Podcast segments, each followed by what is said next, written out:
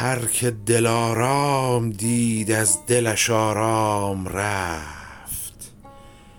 چشم ندارد خلاص هر که در این دام رفت. یاد تو می رفت و ما عاشق و بیدل بدیم پرده برانداختی کار به اتمام رفت. ماه نتابد به روز. چیست که در خانه تافت؟ سرو نروید به بام.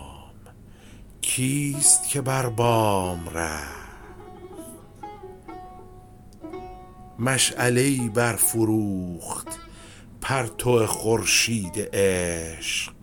خرمن خاصان بسوخت خانگه عام رفت.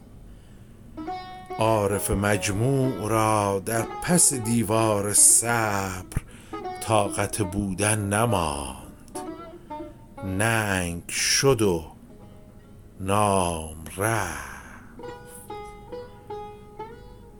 گر به همه عمر خویش با تو برآرم دمی حاصل عمر آن دم است.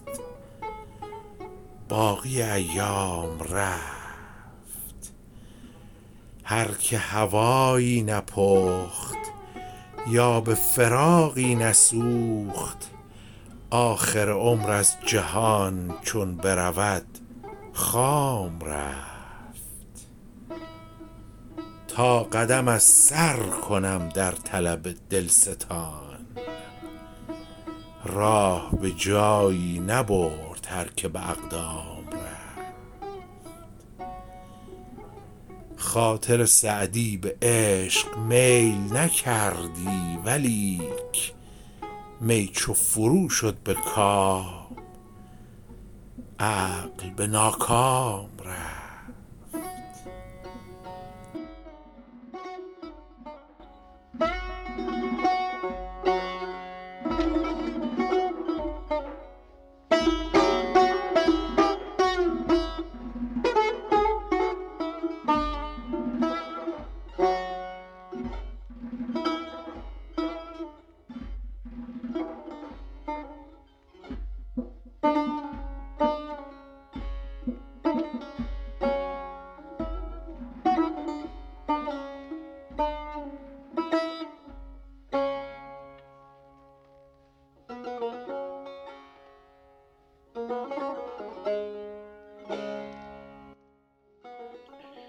بسیار خوب. خب اینم یکی از غزلهای خیلی زیبای سعدی است.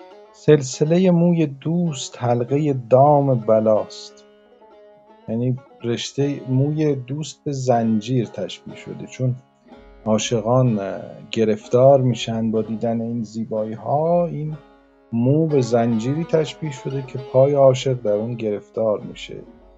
و کسایی که این درد رو یا این حس رو یا این حالت رو تجربه نکردن نمی‌دونن که چی میگه.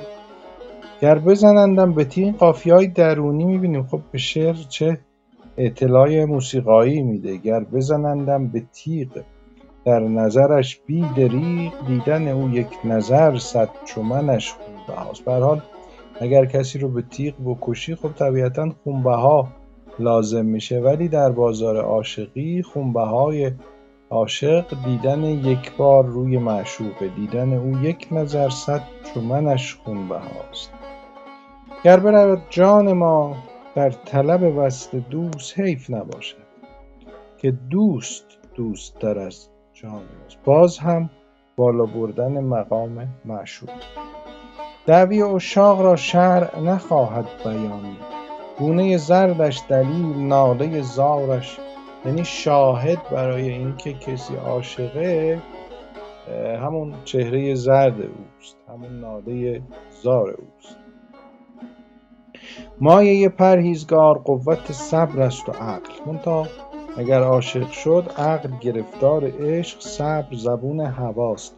هوا در اینجور مواقع معنی منفی هوس و اینها رو نداره. هوا هم در اینجور مواقع معنی مثبت داره. همون معنی عشق رو به خودش می‌گیره دل شده پایبند گردن جان در کمند.